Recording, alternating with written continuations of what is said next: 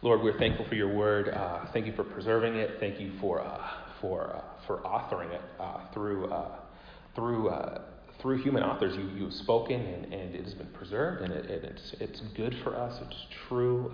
it's, it's flawless in places, Lord. It is confusing, but you give us your spirit and you give us minds to, to grow in understanding. And so we thank you for that. We pray you would work by your spirit now, that you would, you would Prove yourself faithful on the promise that your word doesn't come back void, but God, produce uh, the change, the worship, the repentance, the joy, the encouragement, the, the looking to Christ in each of us that you desire. Produce that now through the power of your word. We pray in Jesus' name. Amen.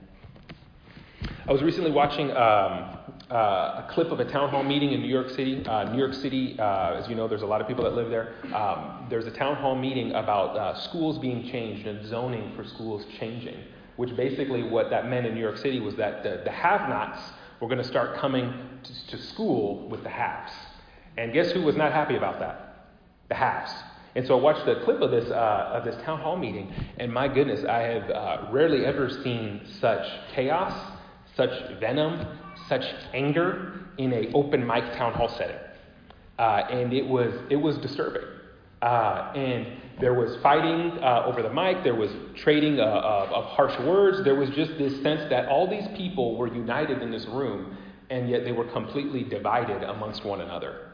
Uh, they, were, they were all in this room, uh, sort of around the same cause, and trying to have this meeting in which they could hear from each other, understand one another, understand this problem, understand this opportunity, and work through it. But no one could be heard because everybody was coming with their own agenda.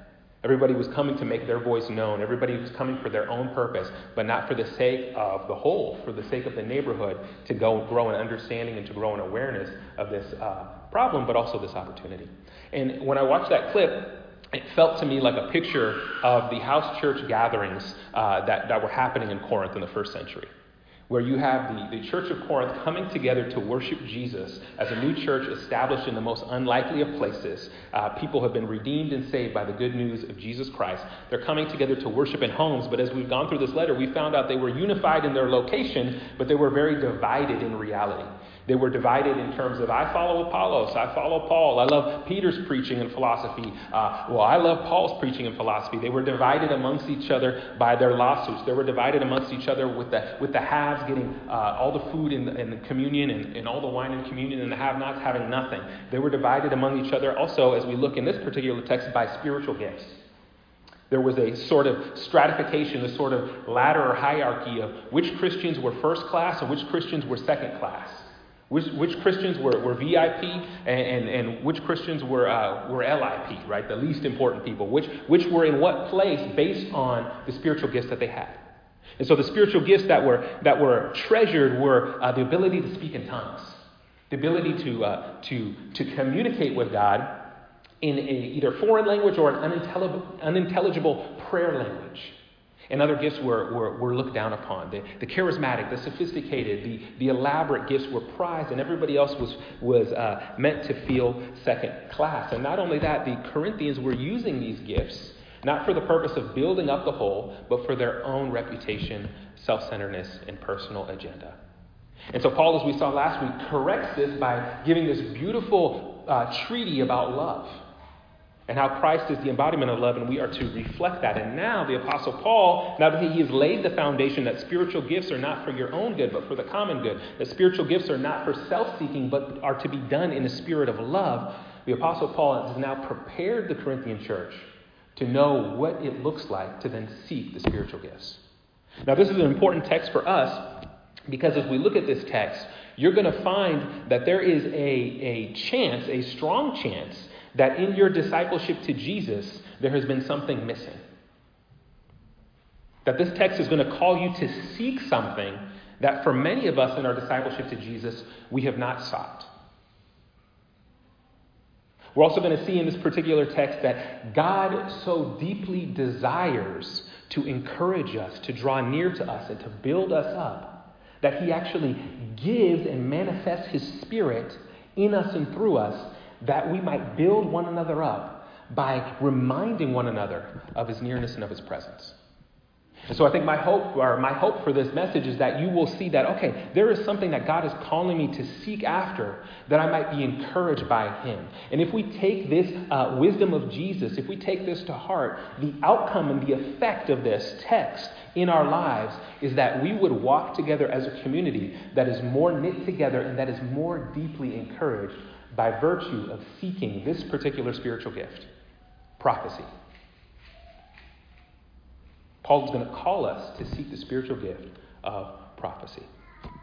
Uh, we're going to see a couple of things from this text. That first, uh, we need to understand prophecy, we need to seek it, and then we need to know what it looks like to come together. Okay, understand it, seek it, know how to come together. Before we do that, I want us to look at a definition of uh, of spiritual gifts, and then we're going to turn uh, turn to 1 uh, Corinthians 14. Check out this definition as we prepare to talk about prophecy, which is one of the gifts of the Spirit, given for the common good of the church, a manifestation of the Spirit to be done in love. This is from uh, from Dr. Sam Storms. Has a great book called The Beginner's Guide to Spiritual Gifts. If you're looking to read more about this.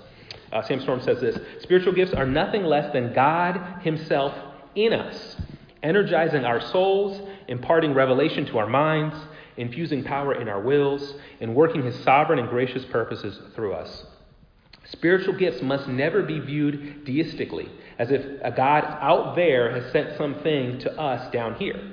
Spiritual gifts are God present in, with, and through human thoughts, human deeds, human words, and human love. This means God gives and manifests spiritual gifts out of love to draw near to us that the church would be built up. So our big idea as we look at this text is this is that from a heart of love, like God's heart, be eager to build up the church, especially through prophecy. Some of you are like, this is, what, what is this? This is weird. Well, we're, we're going to get there, okay? Be eager to build up the church from a heart of love, especially through prophecy. Let's look at 1 Corinthians 14. You guys can hear what Paul says and not just what I am saying. We're going to look at the first 19 verses and spend time there and then move from there. 14, verse 1. Pursue love and earnestly desire, seek after, be excited for, be zealous for, earnestly desire the spiritual gifts, especially that you may what? Prophesy. For one who speaks in a tongue speaks not to men, but to God. For no one understands him, but he utters mysteries in the Spirit. On the other hand, the one who prophesies speaks to people for their upbuilding and encouragement and consolation. The one who speaks in a tongue builds up himself, but the one who prophesies builds up the church. Now, I want you all to speak in tongues, but even more to prophesy. The one who prophesies is greater than the one who speaks in tongues unless someone interprets, so that the church may be built up. Now, brothers and sisters, if I come to you speaking in tongues, how will I benefit you unless I bring you some revelation or knowledge or prophecy or teaching? If even lifeless instruments such as the flute or the harp do not give distinct notes, how will anyone know what is played? And if the bugle gives an indistinct sound, who will get ready for battle? So with yourselves. If with your tongue you utter speech that is not intelligible, how will anyone know what is said? For you will be speaking into the air. There are doubtless many different languages in the world, and none is without meaning. But if I, not, if I do not know the meaning of the language, I will be a foreigner to the speaker, and the speaker a foreigner to me. So with yourselves, since you are eager for manifestations of the Spirit, strive to excel in building up the church. Therefore, one who speaks in a tongue should pray that he may interpret. For if I pray in a tongue, my spirit prays, but my mind is unfruitful. What am I to do? I will pray with my spirit, but I will pray with my mind also. I will sing praise with my spirit, but I will sing with my mind also. Otherwise, if you give thanks with your spirit, how can anyone in the position of an outsider say amen to your thanksgiving when he does not know what you are saying? For you may be giving thanks well enough, but the other person is not being built up. I thank God that I speak in tongues more than all of you. Nevertheless, in church, I would rather speak five words with my mind in order to instruct others than 10,000 words in a tongue. So, the Apostle Paul first is going to show us this as we're thinking about understanding prophecy. We want to understand prophecy because God, through Paul, is telling us in verse 1 to do this out of a heart of love, seek after love, Christian love from chapter 13, as we, as we laid out, love that looks towards the other because that is how God loves us. Seek love, and then out of seeking love, earnestly desire the spiritual gifts. Why? Because the spiritual gifts are God manifesting himself among us in order that others may be built up to love God and love their neighbor. So Paul says, seek after these. It is a loving thing to seek after the spiritual gifts from a heart of love, not from a heart of self centeredness. And here's the gift I especially want you to seek after, the Apostle Paul says to Corinth, and he says to us. Especially seek after the spiritual gift of prophecy. Seek after. This is a command in verse 1. This is not a suggestion. This is not an opinion. This is not a, mm, if you want to. This is a command. Pursue love. Seek the spiritual gifts, especially prophecy. And then the Apostle Paul does this. He begins to put prophecy side by side with tongues. He begins to put tongues in one corner with the red shorts, and he puts prophecy in the other corner with the blue shorts. And he puts them together in a sort of comparison boxing match in order to make this particular point that prophecy is to be sought after more so than speaking in tongues, because prophecy, more so than speaking in tongues, builds up the church. That's Paul's point. That's the first thing we need to understand about prophecy is that prophecy builds up the church in a deep and important way. And for the Corinthians, they, they valued speaking in tongues. We can, we can deduce that from this text. That's why Paul spends all this time making this point. He wants them to understand that you guys love speaking in tongues. And he says, I, I speak in tongues more than all of you. I wish that all of you spoke in tongues. This is, a, this is a, a legitimate and good thing that the Spirit manifests in us. But notice what he says throughout the text. The one who speaks in tongues builds up who? Verse 4 builds up themselves. But the one who prophesies builds up who? Builds up the church. Now, why is there this difference? Well, speaking in tongues is usually unintelligible. Paul gives us this analogy in verses uh, 6 through 10. It gives us the analogy of the flute or the harp or the uh, bugle, this, this instrument used to call into battle. And he gives the analogy of if a, if a musical instrument doesn't play a distinct note, something that we can understand, what's the point? If someone tries to communicate to you in a language that you can't understand, it doesn't help you at all. It may help them, it may encourage them, but it doesn't build up the whole. And that's what Paul is saying about the gifts of tongues, that it is sort of a often a private prayer language that deeply encourages the person participating in it. But when it's done in the church setting, which Paul is talking about here in chapter 14, it doesn't really build up anybody because we don't know what's being said.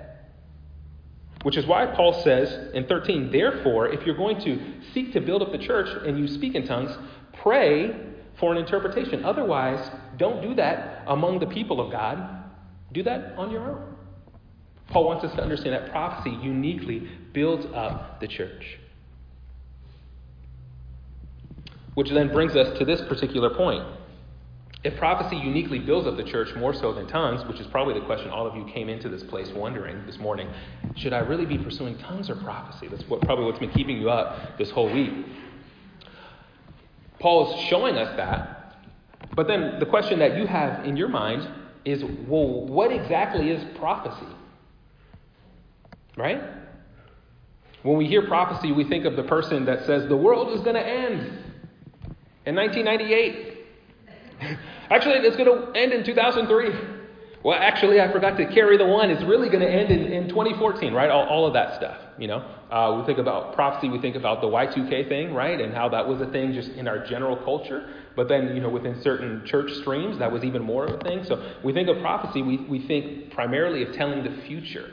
Um, we think of, uh, of just being able to pre- predict things. So, so what, what is this gift uh, exactly? If we're going to obey verse 1, uh, we need to know what this is. And, and not only do we need to know what this is to obey verse 1, but God wants us to obey verse 1 and seek prophecy because God wants you to be encouraged. There is encouragement that is missing in most churches for a variety of reasons. But one of those reasons is because we do not understand this chapter of Scripture and we don't know what it looks like to apply any of the commands and instructions and encouragements given to us through the gift of prophecy. If we step into this, encouragement from Jesus himself will follow us. So, so what is prophecy? Well, there's a couple things we, we have to understand. When we look at the whole story of Scripture, we see uh, in the Old Testament, we see prophets come on the scene and they would usually declare these words, right? Thus saith the what? The Lord, right? There, so there's prophets. We know we, we, if we're familiar with certain books of our Bibles, there's sections or books or authors called the major prophets or called the minor prophets, right? The, the sort of the mouthpiece for God. And in an oral culture, in those particular times, it was God giving a direct, uh, unalterable, uh, true, inerrant word to these particular people. And they would stand up and they would say, definitively, this is the word from the Lord. Prophecy in the New Testament is not the same. It's not the same authority as prophecy seen when someone would stand up and say, Thus says the Lord. Today, the, the word from the Lord that is authoritative over us is, is Scripture. And so the gift of prophecy in the New Testament sits under the authority of Scripture. If it contradicts Scripture, it's, it, it's, it's, it's not from the Lord right? And that's changed because we're in a new era of redemptive history where Jesus himself, according to, to Hebrews 1, is the, the word that God has spoken to us. And so we're in a new era, new age. So prophecy is not the same as it was before. It's unique. It sits under the authority of the word. But one of the other things about prophecy, in order for us to understand it, that is, that is particularly unique, is that we're in a new age of redemptive history where in the, uh, under the Old Covenant, in the Old Testament scriptures, we see that there are only particular people who are appointed to be this, this, this, this uh, mouthpiece of God. And, and now, as, as prophecy has shifted and changed in the, the new covenant, in the new era of God's story of redemption, the, the gift of prophecy that sits under the authority of God's written word is poured out, is made available to any and all of God's children. We see uh, Peter declare this in Acts chapter 2, where he quotes from Joel 2 and says that the Spirit is poured out on all God's sons and daughters that they may prophesy. This is available to all of God's people in a new way. The floodgates, so to speak, are open. Prophecy operating under the authority of God's word, but available to all of God's children who have the Holy Spirit, because all of God's children have the Holy Spirit. So all may prophesy, but none of us should go around calling ourselves prophets, but this gift is available to all of us, okay? So then, what is it? You can think about it like this prophecy is a human report of a divine revelation. It's a human report of a divine revelation. You think about it uh, in, this, in this way it's a word from the Lord through a member of his body, inspired by his spirit, given to build up the rest of the church. It's a, divine, a human report of a divine revelation. It's the sense that God is telling you something for the encouragement, upbuilding, consolation, comforting of another. That God has given you a word through His Spirit that you are to pass on and communicate, think about, know, in order for the building up and encouragement of others. Prophecy is not teaching, prophecy is not um, uh, educated guess. Pro- prophecy is, is not uh, simply scriptural wisdom, it's, it's not exclusively prediction, it's not just a hunch. Right? It is, it is really something that, that is coming, the sense of this is coming from, from God. I think this is coming from God. You know, one example of this we see in Acts, uh, Acts chapter uh, 21, where the Apostle Paul is kind of moving towards Jerusalem, and there's a prophet Agabus who basically they're around a campfire. This is the Claude, uh, the Claude translation edition, um, and and there's a belt involved, and and uh, Agabus holds up the belt, says, Basically, he's like, I got a word from the Lord. Whose ever belt this is, they're gonna they're gonna go to Jerusalem tied up with their neck around this belt, and they're gonna die. And, and he's basically saying, Paul, if you go to Jerusalem, like you're gonna be you're gonna be taken away in chains, and, and you're gonna be arrested, and it's not gonna go well for you, right? And, and Agabus has this this this word, this this uh, he is humanly reporting what what uh, what God has has implanted in his mind and in his heart, and he communicates that to Paul. So, so that's, that's an example of, of, of prophecy. Now, Paul shows us how we receive prophecy. First, uh, Thessalonians uh, uh, 5 tells us that when we hear a word of prophecy and it is given to us, someone comes to you and says, Hey, hey, I think, I think God is. Um, God has really just given me this sense that, that to remind you of blank, or God has given me this sense that you should that you should really be uh, be encouraged by blank, or or God has given me uh, this this image. I was praying for you. He gave me this image uh, of of an armada. You know what an armada is? Bunch of boats working together. Somebody gave somebody uh, somebody that was a prophecy that someone had spoken to Kelsey and I a few years ago. Um, and, and, the scripture tells us when, when we are given a word of prophecy that we're to test it and evaluate it and pray through it and think, is this really from God? Is this biblical? Does this make sense for who I am? Does this what, what is this? To, to not just hear it and take it and do it and run with it, but to actually think over it. And when Paul gets this word from Agabus, Agabus's sort of implication is based on this word that I've gotten from the Lord, Paul, don't go to Jerusalem. It's not going to go well for you. But Paul receives that prophecy and evaluates it in a different way. He says, Yeah, I already know I'm going to suffer in Jerusalem. This is confirmation for me to go. So when we're given prophecy, when someone comes to us and says, Hey, I think the Lord is, uh, wants, wants you to hear this, we're to weigh it. We, we, we know it's, it's not Scripture, it's under the authority of Scripture, so we pray through it, we, we discern it, and we think, God, is this, is this really something that you have for me? So we're to seek and understand prophecy. Paul says to seek it. Now, how, how, how, do we actually how do we actually do that? Let's look at verse uh, verse 19. The Apostle Paul says this. Nevertheless, in the church, I'd rather speak five words with my mind. He means operating uh, in, in an understandable way, prophecy, in order to instruct others than 10,000 words in a tongue. Again, making that contrast. Prophecy builds up, where tongues usually builds up the individual. So seek the one that builds up the community. 20. Brothers and sisters, do not be children in your thinking, be infants in evil, but in your thinking, be mature. So be mature in how you think about the spiritual gifts. Think to build up others, understand them, seek them. 21. In the law, it is written, By people of strange tongues and by the lips of foreigners, I will speak to this people. And even then, they will not listen to me, says the Lord. He's quoting from Isaiah. Thus, tongues are a sign not for believers, but for unbelievers, while prophecy is a sign not for unbelievers, but for believers. If, therefore, the whole church comes together and all speak in tongues, and outsiders or unbelievers enter, will they not say that you are out of your minds? Amen.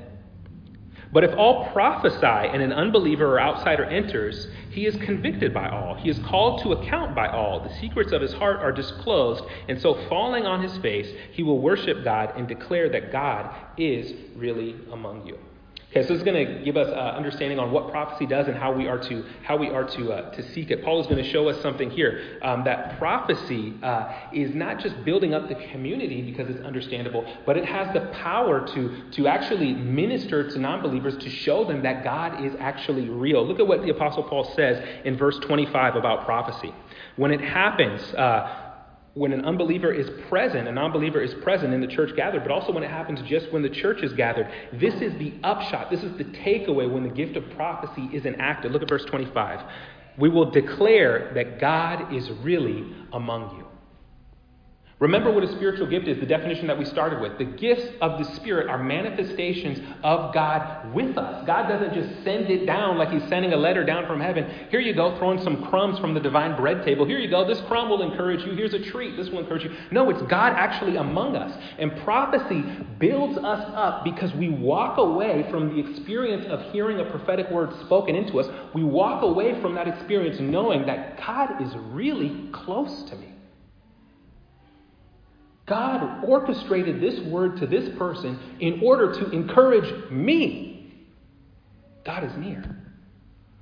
This is why we seek prophecy. We seek prophecy because it builds up. Look at what Paul says again in verse 1. Earnestly desire the spiritual gifts, especially that you may prophesy. Do you know what Paul could have said here? Earnestly desire that you uh, to build up the church and earnestly desire the spiritual gifts, especially that you may teach. Wouldn't, wouldn't that be simpler for us, right? Wouldn't most of us just, wouldn't most of us, if we were to give, be given that verse as a mad lib, wouldn't we just fill that in and say, teach? Right? But Paul wants us, he, he does tell us about teaching later in this text and how important it is. But he says, earnestly seek the spiritual gifts, especially that you may prophesy. Why?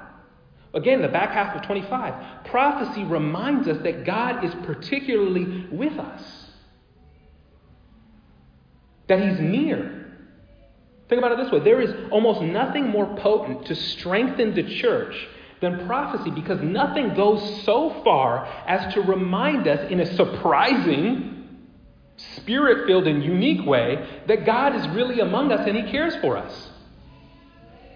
i give you one example of this. When I, I moved away from from uh, North Seattle uh, to Lowell, Massachusetts, uh, when I was when I was 12. Um, this when you're around 12, there's this thing that happens in your life called puberty. Maybe you're familiar with it. It was not a great time to move. Uh, it was a very interesting interesting time in my life, um, but but made that big move and, uh, and and really missed my best friends who were. I grew up as the only child. My best friends who were like my brothers that that lived in uh, that lived in Seattle, and so that was a was a hard year for me being being away from them. Um, but but I got to come back the next summer. And so part of coming back uh, the next summer was, was sort of the planning of how, how, how am I going to How, what am I going to do this summer? But then also talking with my friend's mom, she said, hey, do, do you want to surprise Tyler and AJ? And I was like, yes, that would be great. So she's like, all right, we'll keep it under wraps. You're going to show up unannounced, surprised, and, and, and, we'll just we'll just bring you there. I mean, we best friends here, 12. It's a big age of bonding, right? You guys you guys agree with that? Yeah. Give me a nod if you agree with that. 12 is an important age. Thank you. Good, good, good. Um, so 12 is an important age of bonding. So so I'm coming back, and, and we're going to surprise Tyler. And so I pull up at his basketball game. Uh, and, uh, and it's, uh, it's basically like halftime, he goes up to the car to get a Gatorade, and, and there I am his best friend, basically his brother that he hasn't seen for a year. And he just loses it. He just loses it. And it was such a cool moment. But then he goes back into his basketball game and he's just so distracted that he plays horrible. He's like, Why didn't you tell me? I'm emotionally not prepared for this. But it was this really cool moment of just my presence by surprise encouraging my friend.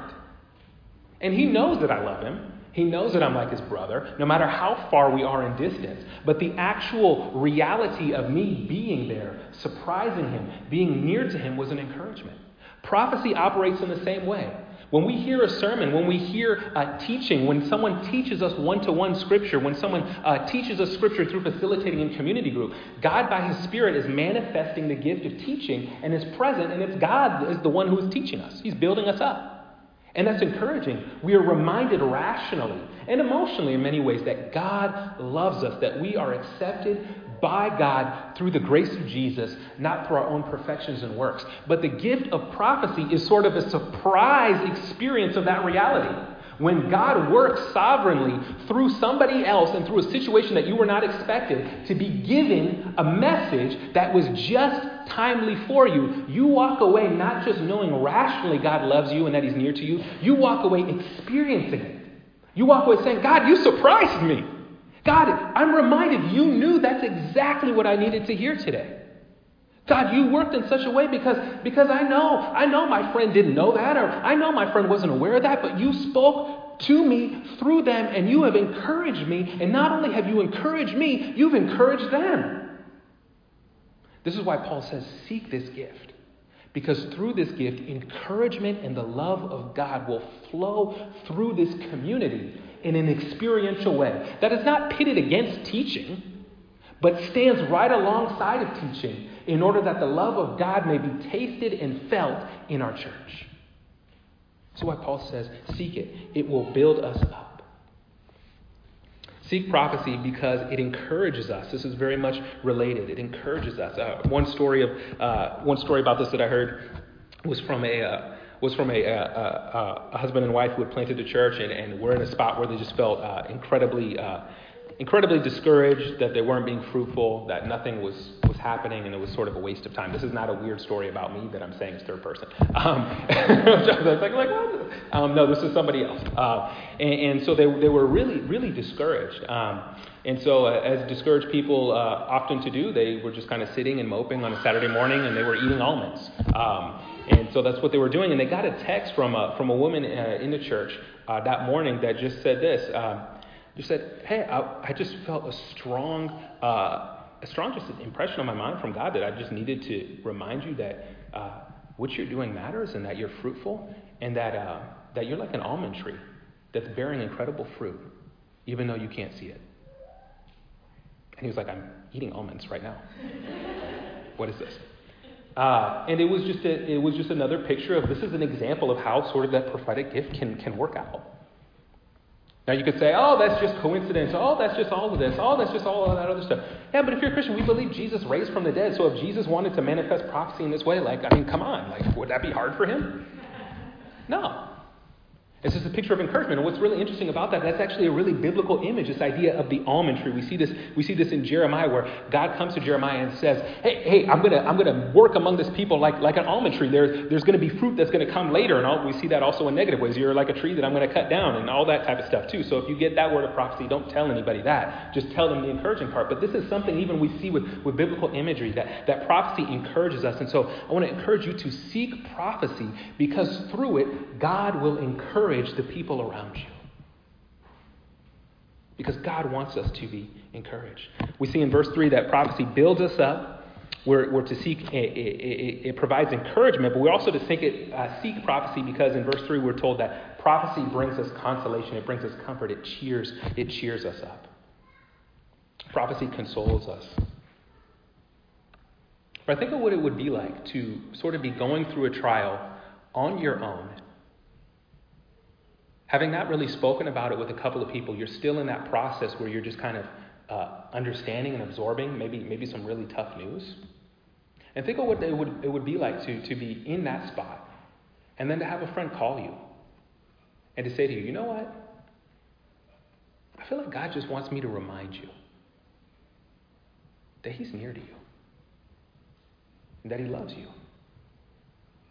and that He's faithful to you. Think of how that would encourage you. Think of how that would console you. Think of how that would build you up.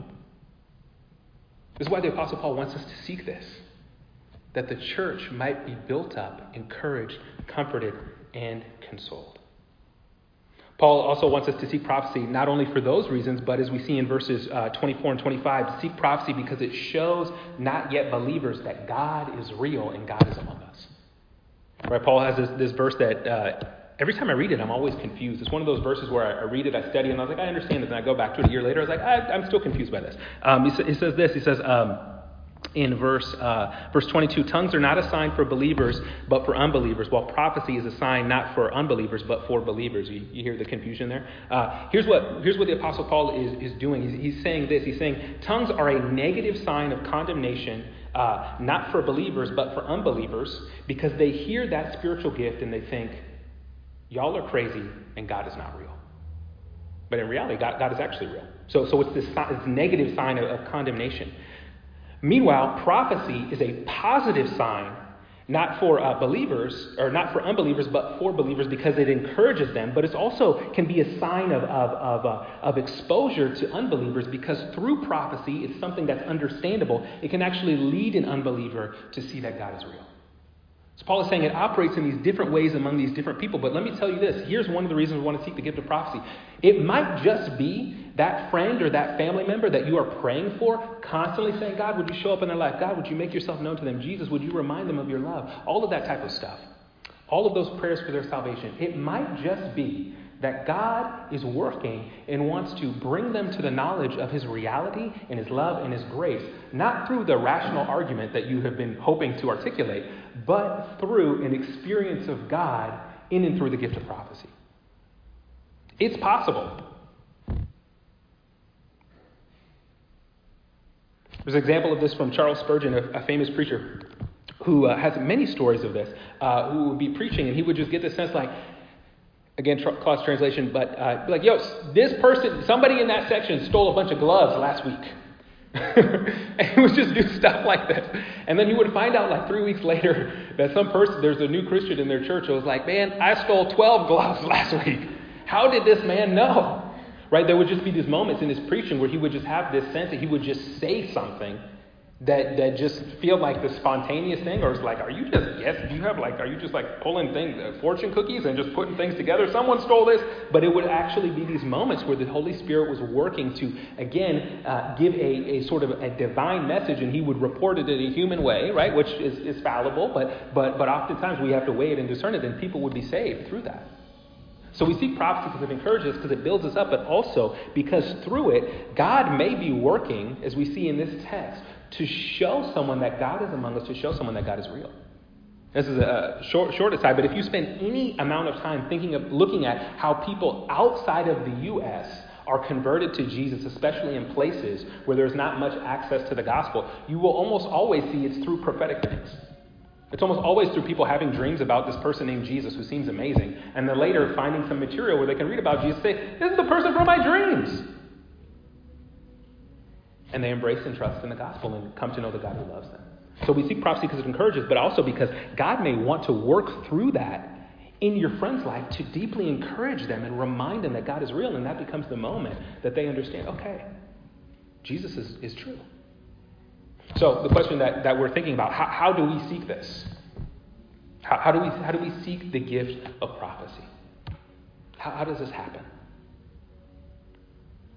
There's a scene in, in, uh, in the book of Acts where uh, where a character comes up to uh, to Peter and, to his crew. Peter's been the Spirit's been manifesting in Peter and, and doing uh, miraculous things, and, and he basically comes up and he's kind of like, "Hey, can I buy this? Like, how could I how could I find a way to acquire this, right?" And that, that's obviously not how prophecy works. How, how do we how do we seek after this? There's a couple things I think we can do. The first thing when you do to seek prophecy is to understand who it is that resides in you.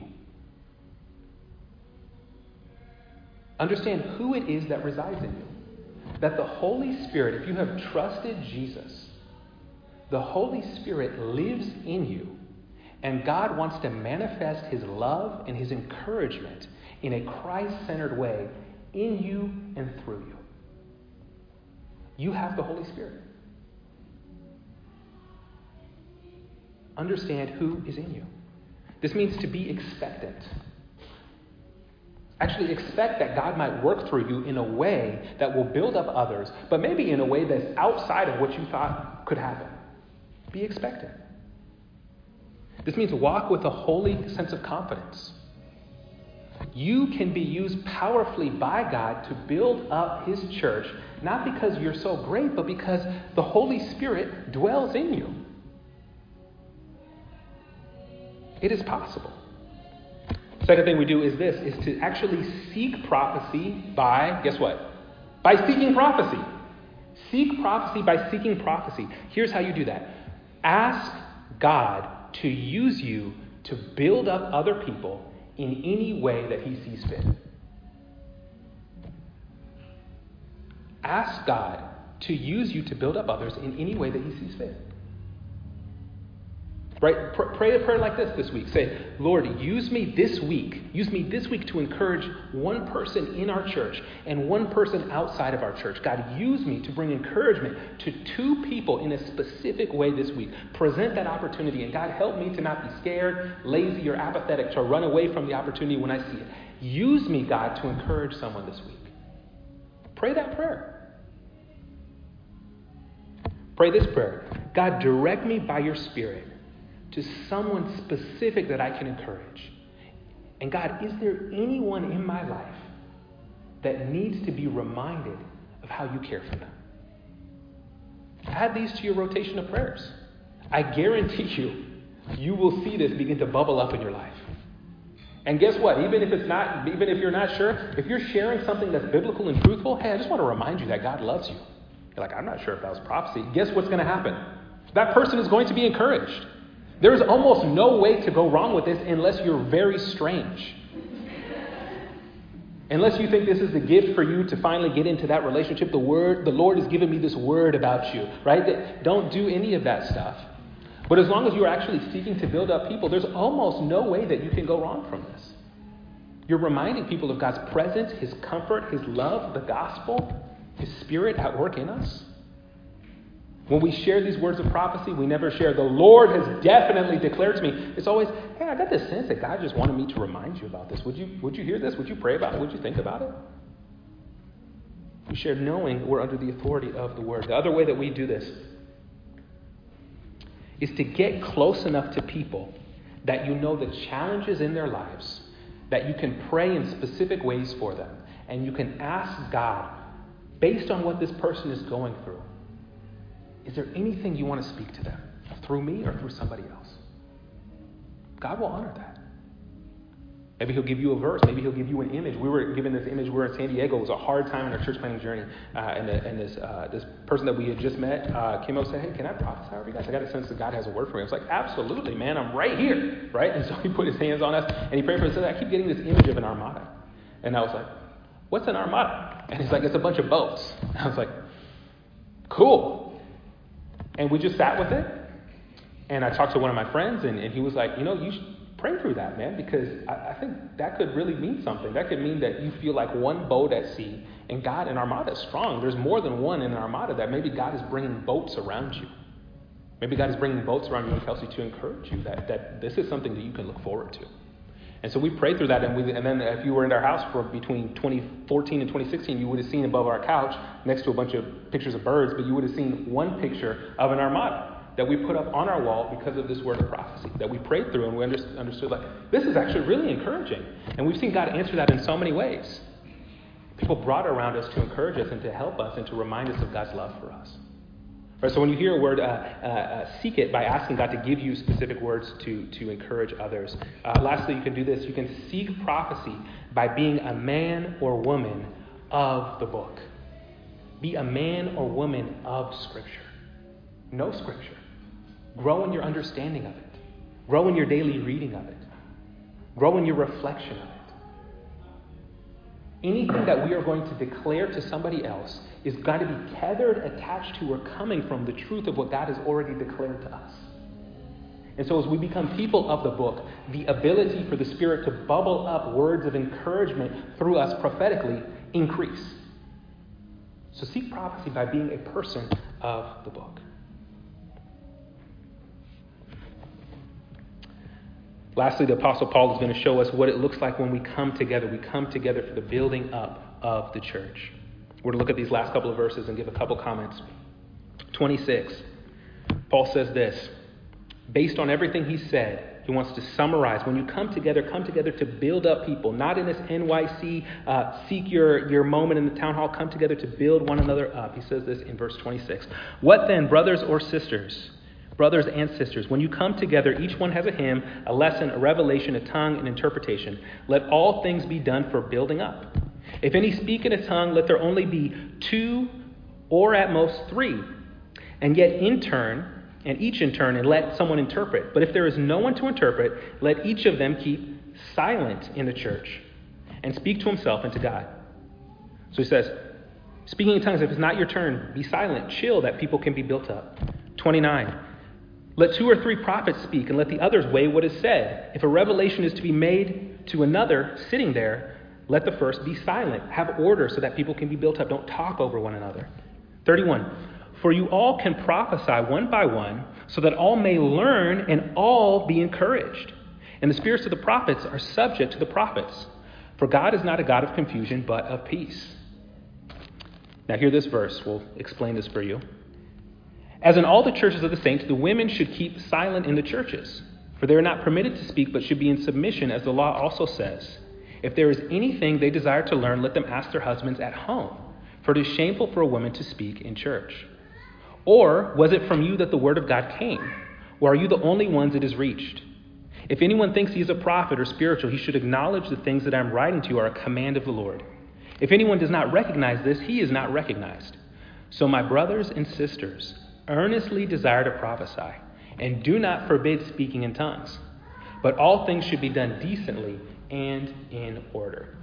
So, Paul here is summarizing what does it look like for the church to gather so that the church can be built up. Don't be all spend all your time seeking tongues, seek prophecy because it builds up. And then here Paul is going to give sort of this closing gap of instructions. He's going to say when people are speaking in tongues, if you're speaking in tongues, speak in tongues. If you're not, be silent so that it's not chaos. If you're prophesying, he's going to say, if you're your turn, you're, you're up to the plate to prophesy. Prophesy, but if it's not your turn to prophesy, be silent. And then the section that's sticking out in your minds that seems, what is this? Paul's going to say to the women, or, or rather, actually, more accurately, the wives, he's going to say, if it's not your turn to pray or to prophesy, be silent so that there can be order and building up in the church. Now, if we look at a verse like these verses from uh, 34 or 33 to 35, where it says, "Women, be, be silent, don't don't speak," it seems seems jarring. But here here's something that can help us when we look at a passage of scripture that seems difficult or hard: is to look at what is called the context to zoom out from this chapter and to go to the whole book in the context of the whole author in the context of the whole scripture. If we look at this uh, section of scripture and we look at the whole book, we find out, we've already seen in chapter 11, that the Apostle Paul has invited and encouraged women to do two things in the church to pray, in particular, two things, to pray and to prophesy. So here, when Paul says, Women, be silent, we know that he's not saying don't pray and prophesy. He's speaking to a particular order in the church that, in the first century, women are not a part of religious gatherings. Women are not educated. Paul is here paying attention not to how women participate in the church, but how women learn in the church. And he says to the women, as they are learning in the church, rather really to the wives in the church, that when you come into the church to learn, if you're not praying or prophesying, don't flood the church gathering with your questions. ask your husband at home, and here's a first century context for us, for a married woman to talk in an extended way to another person's husband in a public gathering, in a home gathering, would be deeply inappropriate, which is why Paul says this is shameful. So Paul is saying, women, participate in the church. I've already told you in chapter 11, pray and prophesy. That's how you do it. But if you have a question, don't bombard the gathering with questions. Don't bombard the gathering with questions in a way that actually breaks these laws of propriety in our culture, in our city, because that is bringing chaos and distraction. Be like the prophets when it's not their turn, they're silent. Be like the people speaking in tongues when it's not their turn, be silent, in order that the church may be built up. Here's another way to, uh, to even hear those verses. Uh, Eugene Peterson's translation Wives must not disrupt worship, talking when they should be listening, asking questions that could be more appropriately asked of their husbands at home. God's book of the law guides our manners and our customs. Wives have no license to use the time of worship for unwarranted speaking. Do you, both women and men, imagine that you're a sacred oracle determining right and wrong? Do you think everything revolves around you? So, Paul's upshot here is that women pray and prophesy. He's already laid that out for us in chapter 11, but he's encouraging a semblance of order in the church that everyone can be built up and that it's not this movement of chaos. This brings us to the close of 1 Corinthians 14. But I want us to close by even thinking of this. Be zealous to build up the church from a heart of love, particularly through seeking prophecy. But I want us to understand that as we try to seek this gift of prophecy to build up the church through words of encouragement, what we're really trying to do is model Jesus. That Jesus is described as our prophet, as our priest, and as our king. That Isaiah, when it speaks of Jesus, speaks of him in this way it says, The Lord God has given me the tongue of those who are taught, that I may know how to sustain with the word the person who is weary. Jesus is the one who ultimately comes and speaks the word of God's blessing, God's salvation, and God's encouragement over us. Some of you right now are weary, and Christ's word to you is this Fear not, little flock, for I am with you. Some of you right now are weighed down by your sin. Hear the word of Jesus, our prophet, who says, I do not condemn you. Go and sin no more. Some of you are trying to uh, self improve your way into more of God's favor, trying to piece your life back together to sort of feel a little bit more complete and right with God. Hear Christ, our prophet's words from the cross that it is finished. When we seek to encourage through the word of prophecy, all we are doing is walking in the model of Christ our Savior, who speaks the word of salvation that he not just speaks, but that he secured by the action of giving his life for us in our place upon the cross. And God does this from a heart of love. And so, us, we follow suit from a heart of love, seeking then to build up through the words of encouragement that come from Jesus' Spirit in our hearts by faith in his name. The question for us becomes this Will we, like Jesus, be eager, be excited, be zealous, take a step forward to build up others through whatever gifts the Spirit manifests in us? Or will we walk in the way of the Corinthians, seeking our own way, seeking self status, and seeking whatever seems to be convenient or pleasurable at the moment? That's the question God has before us. Let's take a moment to pray in silent reflection and ask God, what do you have for me from this text today? If you're here and you're not a Christian, I would.